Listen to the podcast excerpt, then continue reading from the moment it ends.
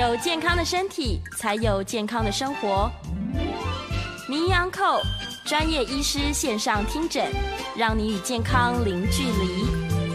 听众朋友早安，这里是九八新闻台 FM 九八点一，欢迎您收听每个星期一到星期五上午十一点到十二点播出的名医安扣节目。我是今天的主持人加医科宋燕仁宋医师。那我同时呢也是。呃，肥胖症的专科医师，台湾肥胖医学会的专科医师。呃，我特别引这两个呃专专呃不能说专长了，就是呃过去的经历，是要谈今天的主题，叫做肥胖的一个新观念呢。为什么新观念？是因为这个主题很少人谈啊。最近几年，生酮低碳饮食非常的流行。那我自己以前是一直在推动所谓的全平衡二一一的饮食法。我本来的目的其实很简单的哈，那过去听过我的这个呃节目的人，听我推行二一一的时候，我的概念很简单，就是不要再去算热量，因为算热量你永远算不准，所以我用一个很简单的，不需要称重量，不需要算热量，不需要买什么乱七八糟的怪的营养补充品，你就是吃正确的。啊，真正的食物，然后用眼睛看比例，就是这个二一一的比例，等于是两两个比例的蔬菜，一个比例的蛋白质，一个比例的全谷根茎类当做淀粉。你在任何一个餐厅，任何一个场所。大概都可以组合出你适当的饮食，包括你去吃酒席，你也可以用眼睛心里面默默的去算它。所以这个方法其实我个人觉得是一个方便可行。那我也发现，呃，在基层有不少的医师用这样的方法来治疗糖尿病的病人。呃，通常患者都很比较容易遵从，比你过去用算什么食物替换表啦、称重量啦。我曾经看到有人带着秤到餐厅去，一个个称重量。我想那样的日子是过不久的哈，没有人可以带着秤整天出门去称重量，所以我们真的不需要。那呃，二一如果用今天比较流流行的低碳饮食来来检讨的话，我后来请营养师特别来帮我计算一下，我那个二一一餐盘的比例里面到底碳水化合物、脂肪跟蛋白质比例是多少？平常讲，我当初在组合的时候，我心里面只有一个想法，就是简单容易做。那我并没有特别去计算它的比例，后来我请营养师帮我精算了之后，发现，呃，大约可以说各三分之一，就是脂肪三分之一，蛋白质三分之一，碳水化合物三分之一。这个本身呢，就比以前比比目前建议的所谓的呃均衡饮食，就是我们国民健康署建议的这个呃食物比例，碳水化合物要大概要占到百分之五十五到六十五。就远远的要低了，所以其实二一就是一个低碳的概念。第二个，就蛋白质的比例来讲，呃，国健署建议的比例大概是十二到二十个 percent 的蛋白质啊。那我这个比例呢是三十 percent，所以或者三十三 percent，基本上就已经是一个高蛋白的饮食。脂肪差不多跟现在国健署建议的量差不多，也就是三十三到三十五 percent。所以我这不是一个高脂的饮食法，但是它却是一个低碳的饮食法。那当然，我也会发现有一些人，他其实在吃二一一的时候没效。那我经常会在在这个建议呃想要减重的朋友有一句话啊，叫做“没有减不下来的体重，只有不正确的方法”。二一一是一个简单可行的方法，但绝对不是适合天下所有的人。所以有一句话说：“没有 one size fits all 的减肥法，每一个人其实都要根据他的身体的状况做一些调整。”所以你一定会问我说：“那宋医，那你推行二一干什么？”其实我推行二一只是一个基础版、入门版。对于每一个人来讲，如果你原来是吃很多碳的、吃很多淀粉的，你采用二一一饮食法的初期，大概都可以看到效果。但是也许你是对糖分很不耐受的人，即使是二一一那样相当少的量了哈，百分之三十三左右的碳水化合物的量。对于某一些人来讲，还是无法耐受，那你就要把碳量再往下减。所以其实后来我又把二一一做了一个调整，我特意把它叫做二一一 A，A 的意思就是 adjustable，你事实上可以随着你个人的反应，再把碳的量再做减少。那你一定会问我说，宋医生，那你主张生酮吗？我既没主张，也没反对哈。我从来其实谈生酮的时候，都是用非常中性的态度，完全纯科学的态度，学术的角度来看生酮反应。对于你身体的反应是什么？不是每一个人都适合生酮，光是准备那些食物，有些人就没办法做到，因为你要达到生酮的要求，就是生酮反应它的，呃，生酮饮食它的这个脂肪的量至少百分之七十，古典的事实上到百分之八十。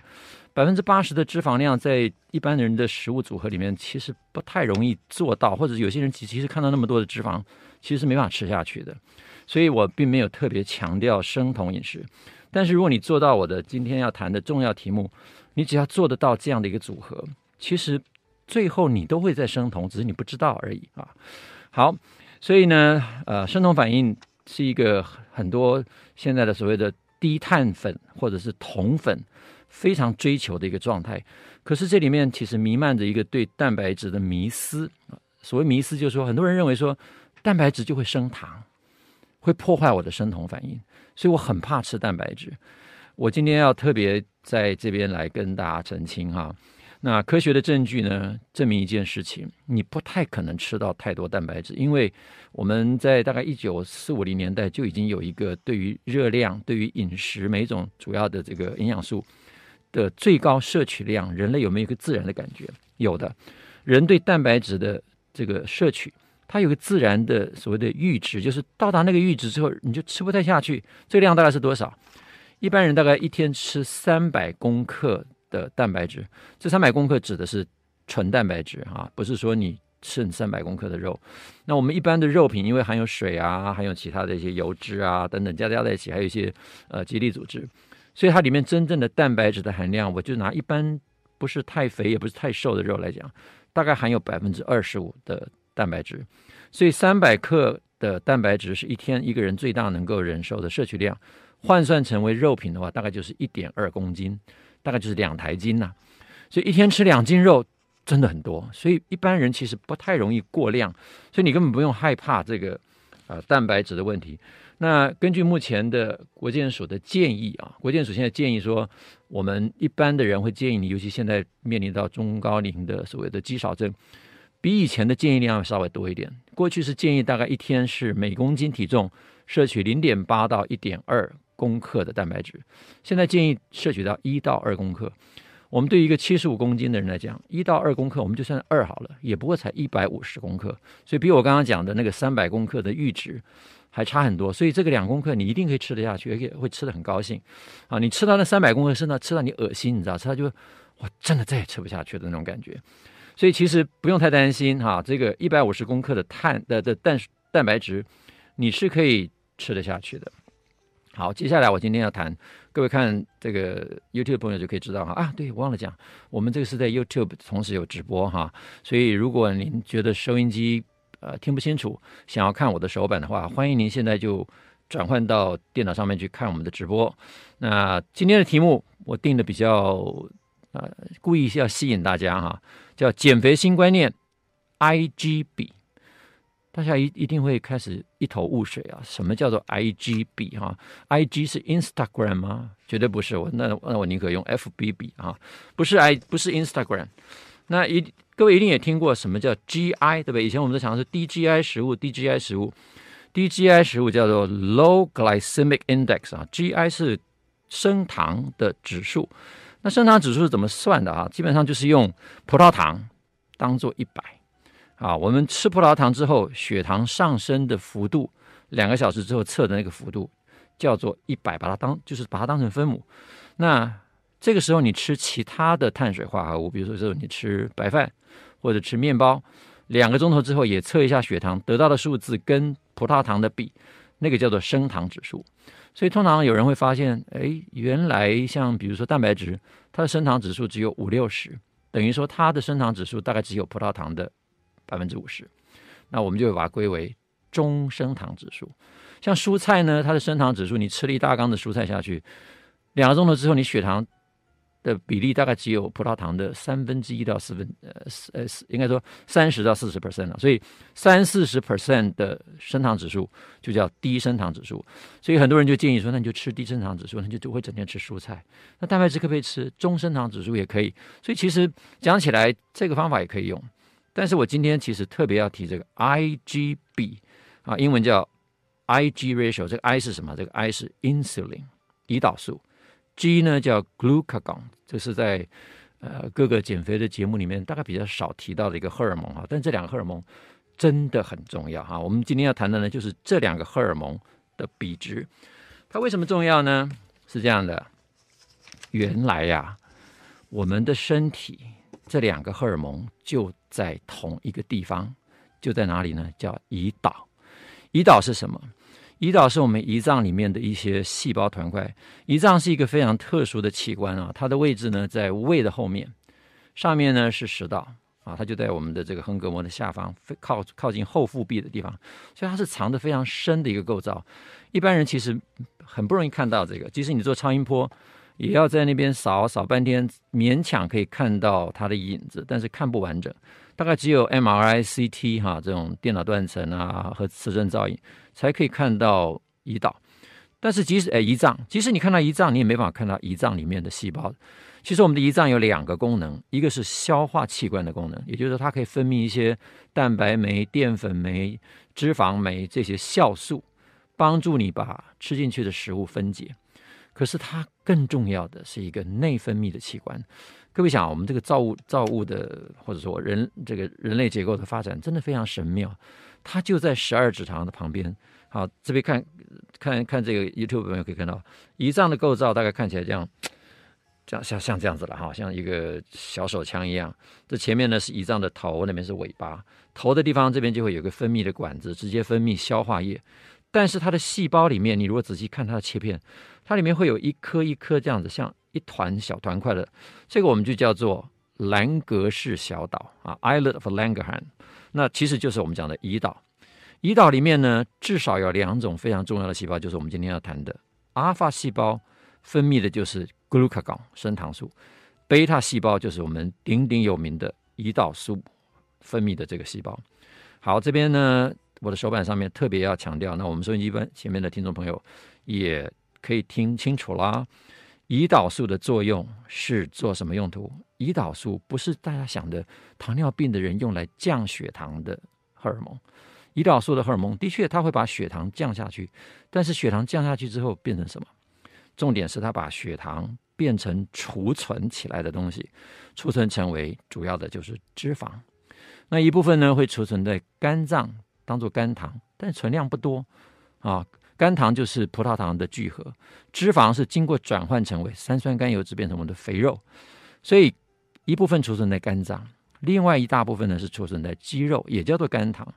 肌肉的肝糖只给肌肉用，我们身上其他器官是用不到的。那肝脏的肝糖可以给全身的细胞都使用，但是各位想想看，一百公克的肝糖能烧多少？我们都知道糖类一公克可以烧四大卡，所以一百公克的肝糖只够烧四百大卡，其实很快就用掉了。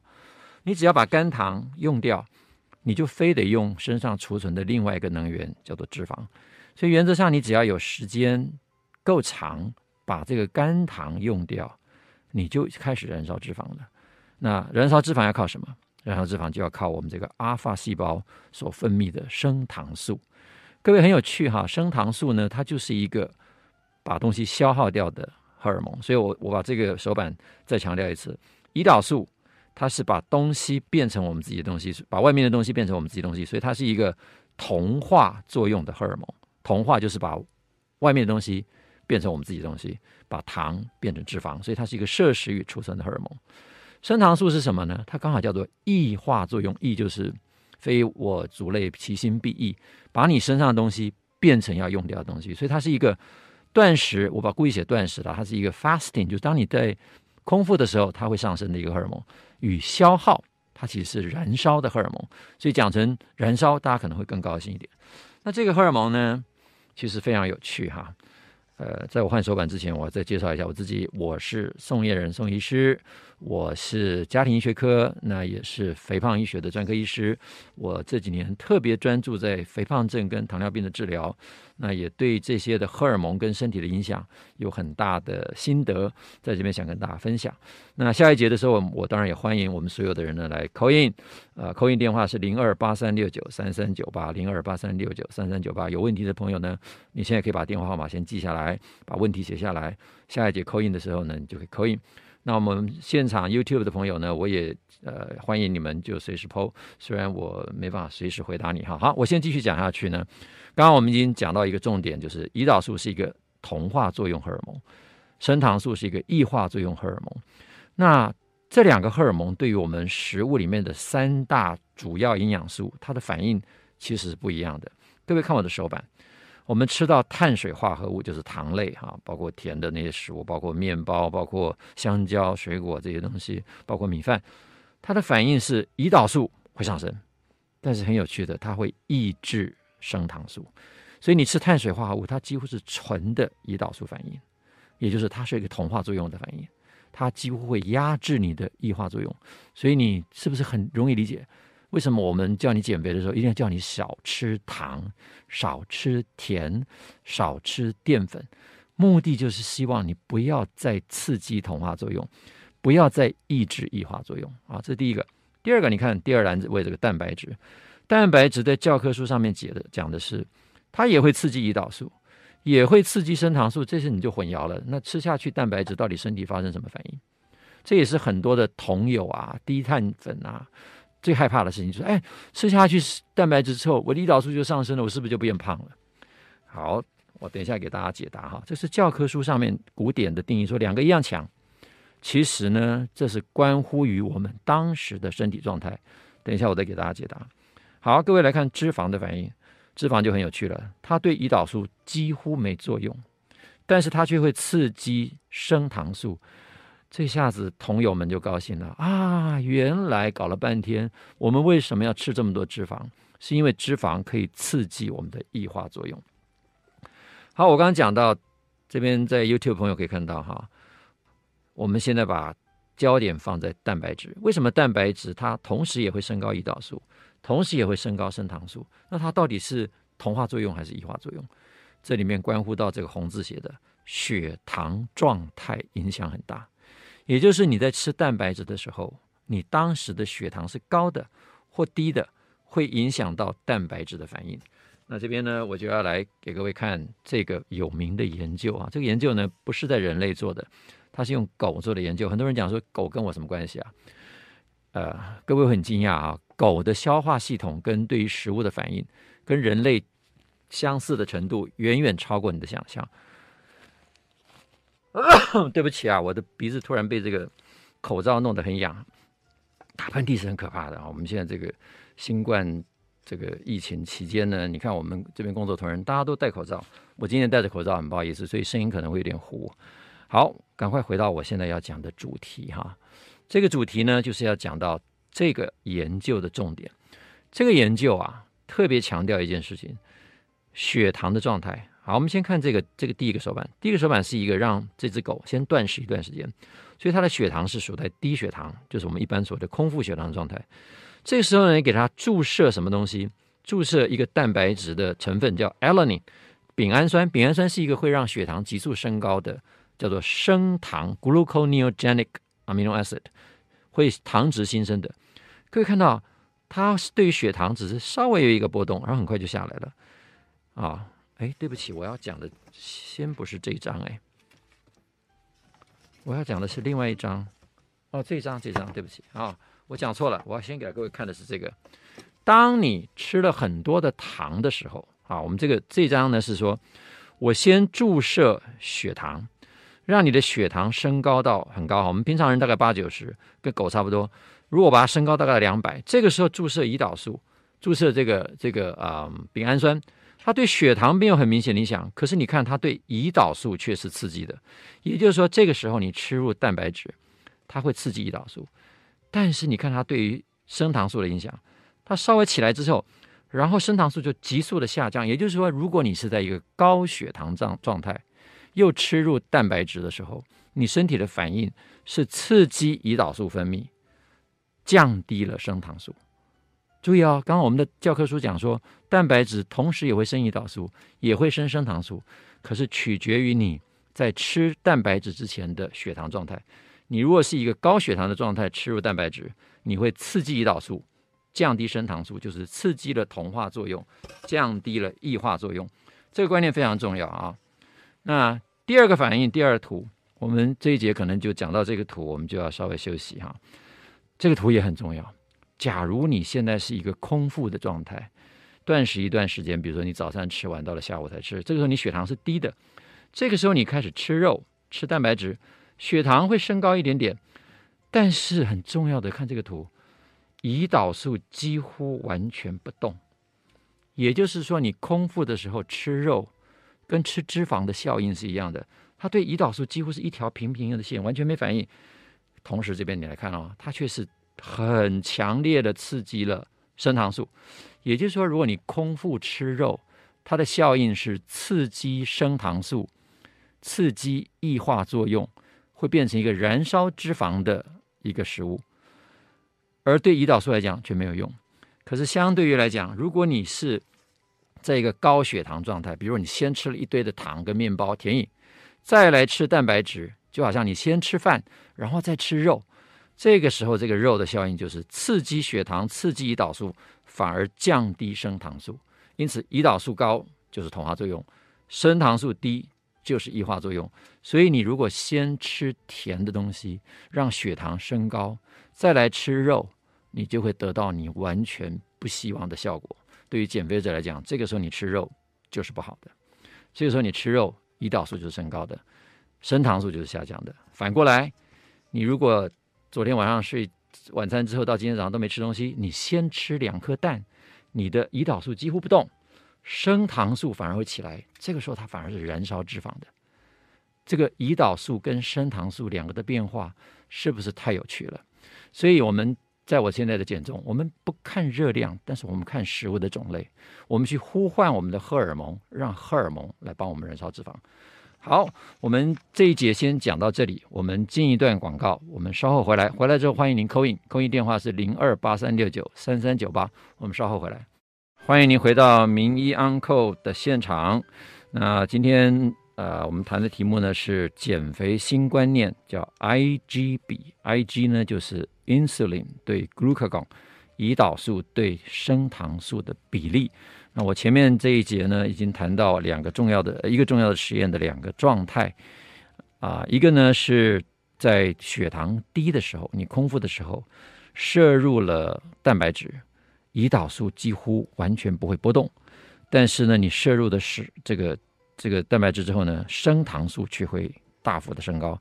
那升糖素是一个异化作用的荷尔蒙，它就会帮你燃烧脂肪。胰岛素在这个时候如果不作用，它就不会储存。所以你如果空腹的时候吃蛋，没有什么问题；吃肉没有什么问题哈。那刚刚这个这个题目呢，呃，现在我要再讲下去了哈。所以我就把刚刚的同化作用跟异化作用，再用一个这样的对比给大家看这个图啊。这个图其实。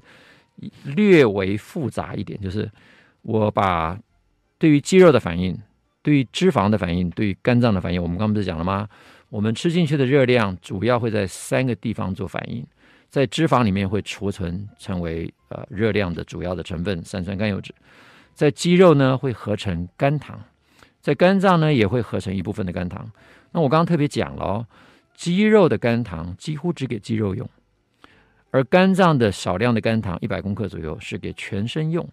那全身其实谁最需要葡萄糖？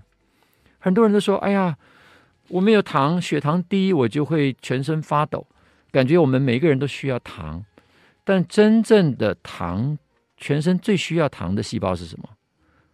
绝对不是脑袋。很多人都说我们脑袋是绝对需要葡萄糖，答案是错的啊！那现在已经有很多文献一再的证实，脑袋不但可以用。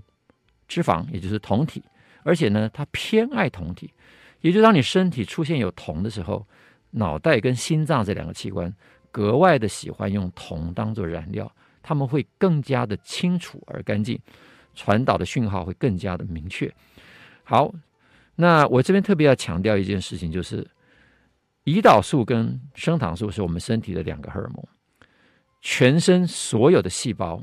都有胰岛素的感受器，我们叫 receptor，insulin receptor，也就是全身所有的细胞都会受到胰岛素的影响。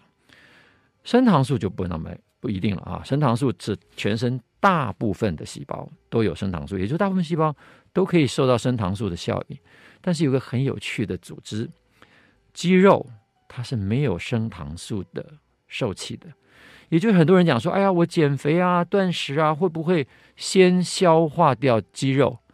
答案是 no，答案不会，因为升糖素是一个异化作用的主要荷尔蒙，但是它在肌肉上却没有它的接受器，所以今天你执行断食，或者我们刚刚用的那个那个化学反应，如果你在空腹的时候吃入蛋白质，它刺激的实际上是升糖素，它没有刺激胰岛素，所以你不会有合成很强烈的合成作用，但是你却有很强烈的燃烧脂肪的作用。好，所以我们现在把这个比例呢来看一看，我这边就要特别强调了哈，三大营养素在不同的血糖状态之下，对于三大器官组织。啊，我刚刚讲三大营养素指的是碳水化合物、蛋白质跟脂肪。三大器官组织是三大跟能量代谢特别有关的组织，包包括肌肪、呃肌肉、脂肪跟肝脏。它在这三大器官里有不同的同化与异化作用，所以它们在这个作用的时候呢，就有不同的胰岛素跟升糖素的比例。所以我把它叫做 Ig 比。所以 Ig 比高代表什么意思？代表胰岛素高。升糖素低，这个就是同化作用高，异化作用低，就容易胖。如果是 Ig 比低，就是胰岛素低，升糖素高，这个就是异化作用会比较强，你就容易变瘦。所以我们要减肥的朋友是不是很清楚？我们真正要呼唤的是我们身体荷尔蒙的这两个比例，我们尽量让 Ig 比变低，你就容易燃烧脂肪。你如果吃的食物是让 Ig 比变高，你就容易堆积脂肪。好，这样讲的话，跟热量就没关了，就跟你的食物的种类才有关了。我等一下会把热量这个名词再拿来解释一下。好，这个位看一下这个表格哈，很快的念过去，因为大家不容易记得。基本上就是碳水化合物，几乎对于肌肉、脂肪、肝脏都是同化作用。所以你如果把 Ig 比弄得很高，这类的食物就是同化作用。蛋白质呢，通常是 Ig 比。不见得很高，要看你的血糖状态。它对肌肉是一个同化作用，所以它会合成肌肉，但是它对脂肪却很有趣啊。我们现在要燃脂，为什么？其实蛋白质是好的食物，它对脂肪主要是异化作用。条件是你必须是在一个低血糖的状态去吃肌肉。它对肝脏也是一个异化作用，也就还会刺激你肝糖的分解。脂肪这个时候就很有趣了，脂肪对肌肉是没有效应的。所以说，吃脂肪会长肥肉，你会把肌肉变肥肉，这是无无稽之谈哈。脂肪本身对肌肉是没有反应的，但是脂肪啊，你看这个边真是有趣了。脂肪对我们身上的肥油组织，它是异化作用的，也就是你光吃脂肪，它刺激的是升糖素上升，因此它会燃烧脂肪，它也会把你肝脏里面的肝糖燃烧掉，是不是很有趣？好，接下来呢，我就要再把我们减肥这些年来的重大理论。做一个总整理、总批判。我呢，哎，我我又忘了介绍我自己，我是宋晏仁宋医师啊。那我是家庭医学科，那也是肥胖症专科医师，以及台湾肥胖医学会的专科医师。那我这几年来非常的重视这个肥胖医学的问题。那理由是因为我们现在肥胖的人实在是太多了，而肥胖却是很多疾病的重大的背后的原因。好，我们再回到这张手板，这张手板特别强调。Ig 比是一个减肥的新观念。那我要问一个问题：你为什么会发胖？很多人过去都用热量理论，认为呢，食物就是等于热量，你吃的食物里面都有热量，而热量太多，进入的大于输出的啊，就是你吃进去的大于你消耗的，就会造成热量堆积，变成肥胖。这是我们古典的的肥胖理论。所以，在这个理论之下，大家都在少吃多动，叫你吃少一点啦，叫你运动多一点啦。可是，这是一个多么荒谬的概念！各位看我这个手板下面哈，或者听众就听我讲：蔬菜一百大卡，珍珠奶茶一百大卡，听好，都是一百大卡；面包一百大卡，东坡肉一百大卡，都是一百大卡。假如热量是唯一跟肥胖有关的原因，这四个都是一百大卡，你吃下去应该一样吧？如果热量是决定肥胖的原因，这四种食物吃下去对你身体的肥胖效应是一样的。但是你现在用卡套呼用膝盖想，都知道不一样。你明明知道它不一样，为什么还相信热量是决定肥胖的理论呢？所以这个是一个你跟你的常理判断，你就知道这不合逻辑啊。可是这个时候你就开始不知道说，哎，那吃东坡肉是会胖还是会瘦？我现在大概知道吃蔬菜一定会瘦。但是蔬菜吃不饱啊，我一定要吃点别的。那你要选择面包、珍珠奶茶还是东坡肉？这个时候，你如果回到我们刚刚讲的 IGB，这个啊、荷尔蒙论、激素论的时候，食物它其实是一个生理的讯号。我刚刚讲了这么多，就是不同的食物吃到身体里面去之后，我们的胰岛素跟升糖素会有不同的反应，所以生食物是一个生理讯号，会产生不同的 Ig 比，而且这个 Ig 比呢，跟你当下的状态有关。这个当下主要是指你的血糖状况，所以你如果去理解 Ig 比，你吃食物的时候，你就要开始问自己说：我这这一坨食物。看看它的组成，我吃下去之后，我的胰岛素跟升糖素会有什么变化？那这张表呢，就给你做一个很简单的概念。如果我现在吃下去的食物会造成高 Ig 比，也就是胰岛素大幅上升，而升糖素却被抑制，这个时候你进行的反应就是增肥反应、合成反应、同化作用，所以你就激发了摄取跟储存的荷尔蒙。同样的。或者说相反的来讲，如果今天这餐饭你吃下去，你知道你的状态是现在是空腹的、低血糖的，然后你吃了非常丰富的一块牛排，这个或者是不要讲牛排了，你就吃两个茶叶蛋、两个煎、两个荷包蛋，这个时候的蛋白质刺激的是低 Ig 比，也就是它对胰岛素的刺激是少的，它对升糖素的作用是高的，这个时候你就会启动你的异化作用，燃烧脂肪的作用，所以听众朋友。我们 YouTube 前的朋友，你觉得你该怎么吃？是不是非常了了解了？Ig 比，你心里只要想好说，我现在跟我的荷尔蒙的对话。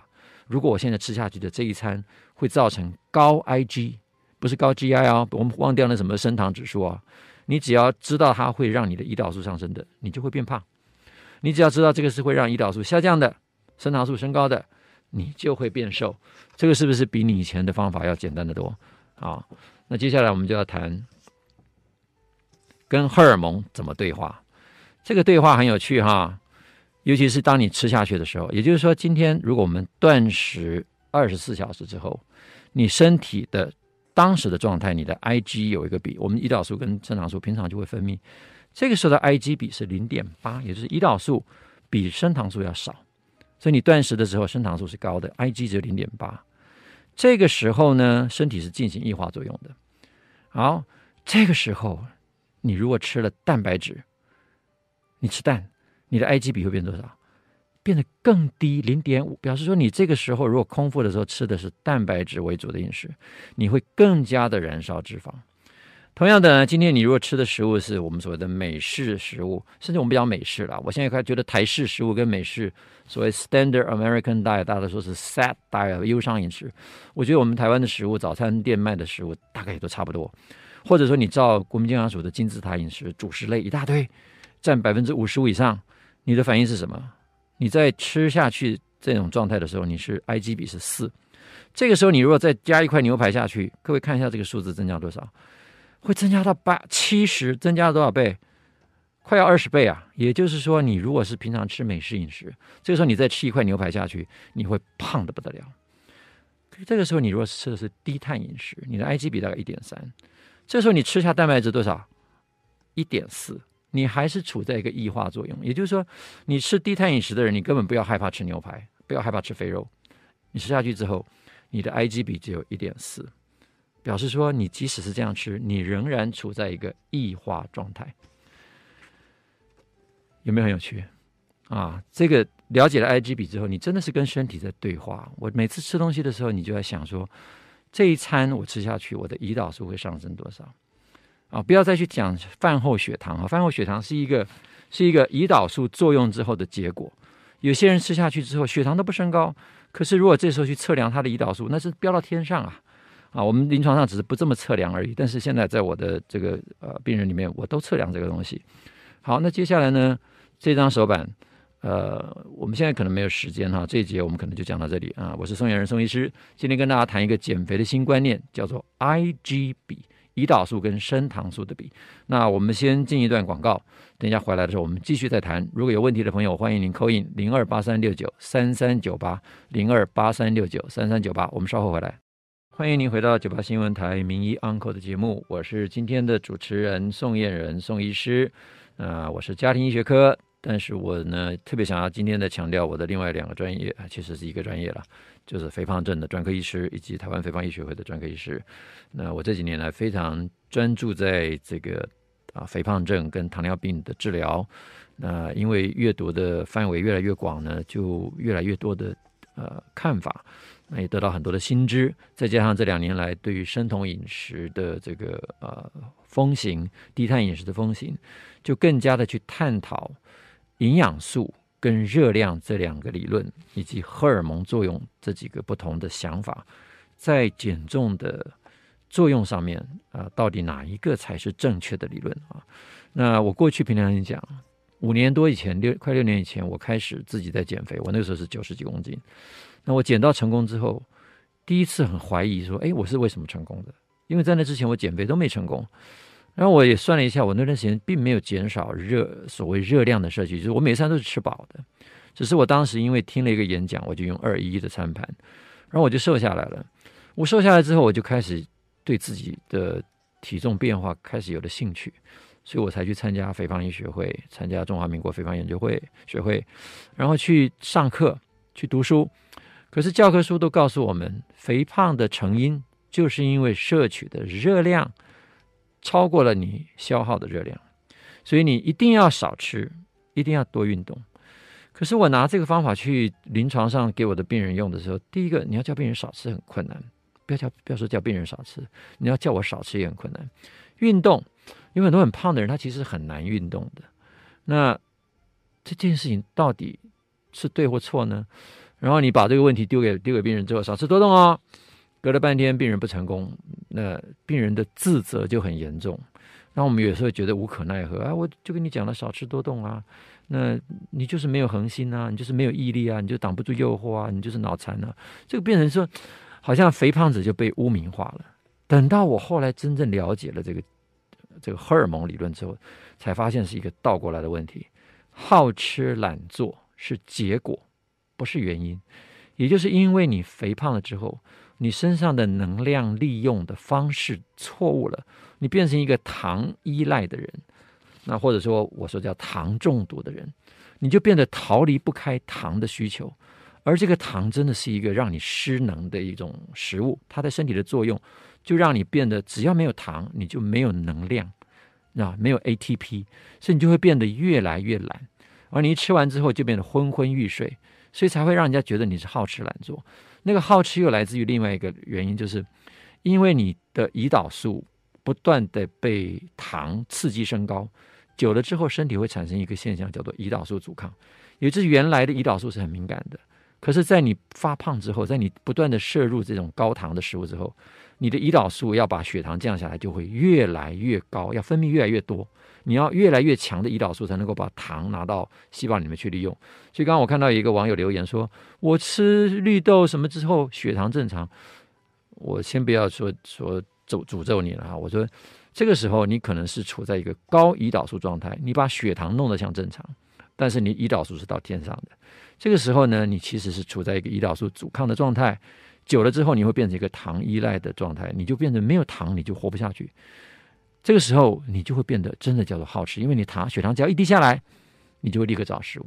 这是我们很多变胖的人开始什么变得比以前更爱吃、更能吃、更想吃，这是一个很重要的原因。好，我们回到我的手板，继续把我今天要讲的理论讲完。所以，DIG 不是 DGI 哦，DIG。低的胰岛素跟升糖素的比，也就是让胰岛素降低，升糖素升高，这样的一个策略，对减肥有什么效果？好，我们就讲学术上面的整理。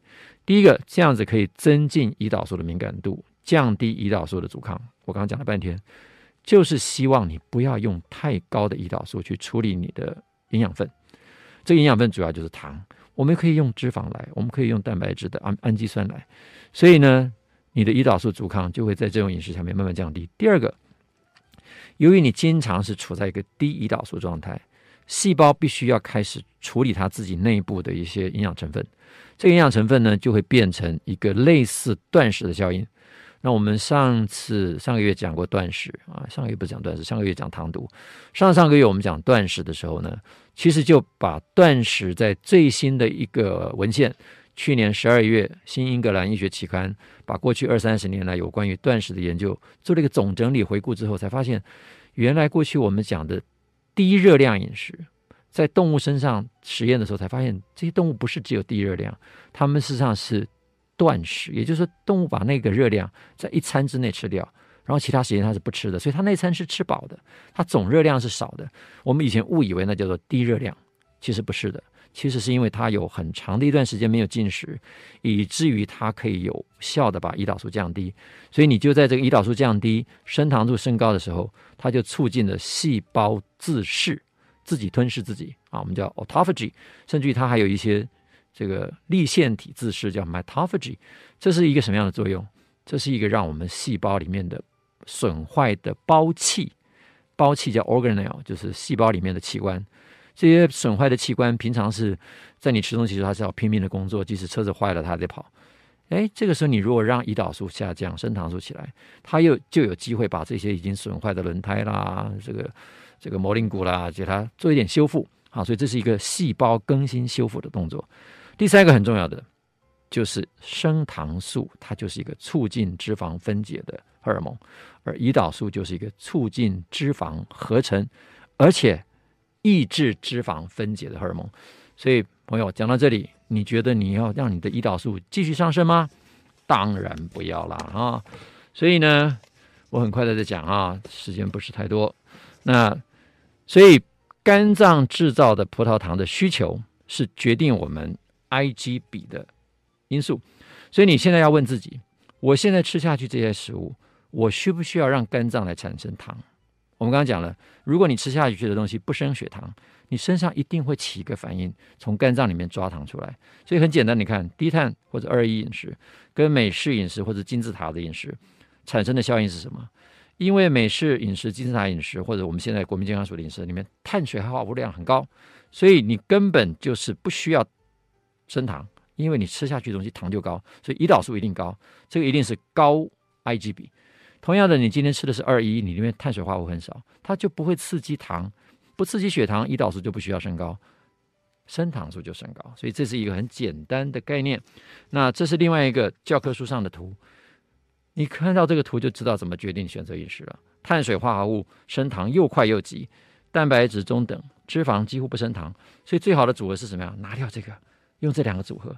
那蛋白质跟油脂的组合是什么？我知道很多人吃素，对于吃荤的人来讲。这个食物长得就是这样，噔噔噔噔，看到没有？我们这个啊，YouTube 前的朋友可以看到牛排、五花肉的火锅肉片，或者你就组合成一盘这样子，拌菜拌肉，各种肉都有。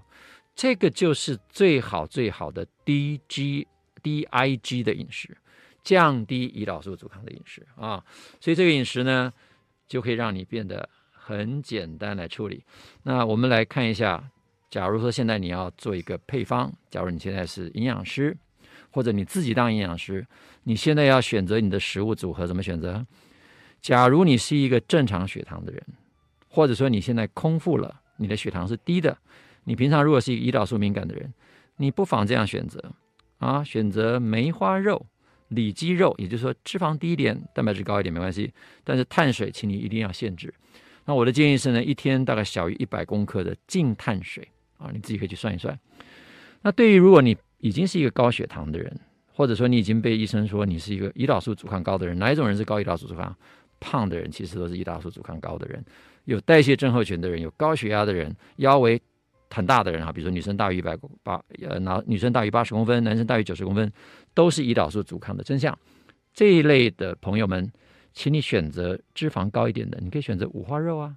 如果你怕那个油花，你就吃松板肉啊，啊，或者你就选纽约客的牛排啊。然后这里面就含有脂肪跟蛋白质，碳水化合物一样。限制最好的方法就是选择蔬菜，所以就是菜加肉，这就是菜加稍微肥一点的肉，这就是菜加不要太肥的肉。选择是不是很简单啊？所以这个建议之后，你就知道你怎么样去呼唤身体的荷尔蒙，用 IG 的概念。好，如果要写成文字，这是一个简单的大原则，你可以不用画图写文字的方法。低 IG 燃脂饮食的策略，我很想用这个来写一本书啊，但是只有这四句话要讲，也不知道怎么样把它变成一本书。第一个，限制碳水化合物，只好写成一张啦。第二，保障蛋白质的分量。第三呢，要吃充分的脂肪。很多人看说，呃，不是要低脂吗？No No No No No，你就是要有足够的脂肪。第四，绿色的叶菜类，你把叶菜类吃得够，你的身体就会变得很好。所以呢，我今天要跟大家分享的大概就到这里。那希望大家透过这样一个简单的 IG 燃脂饮食策略，保持你的健康。我们下次再见，拜拜。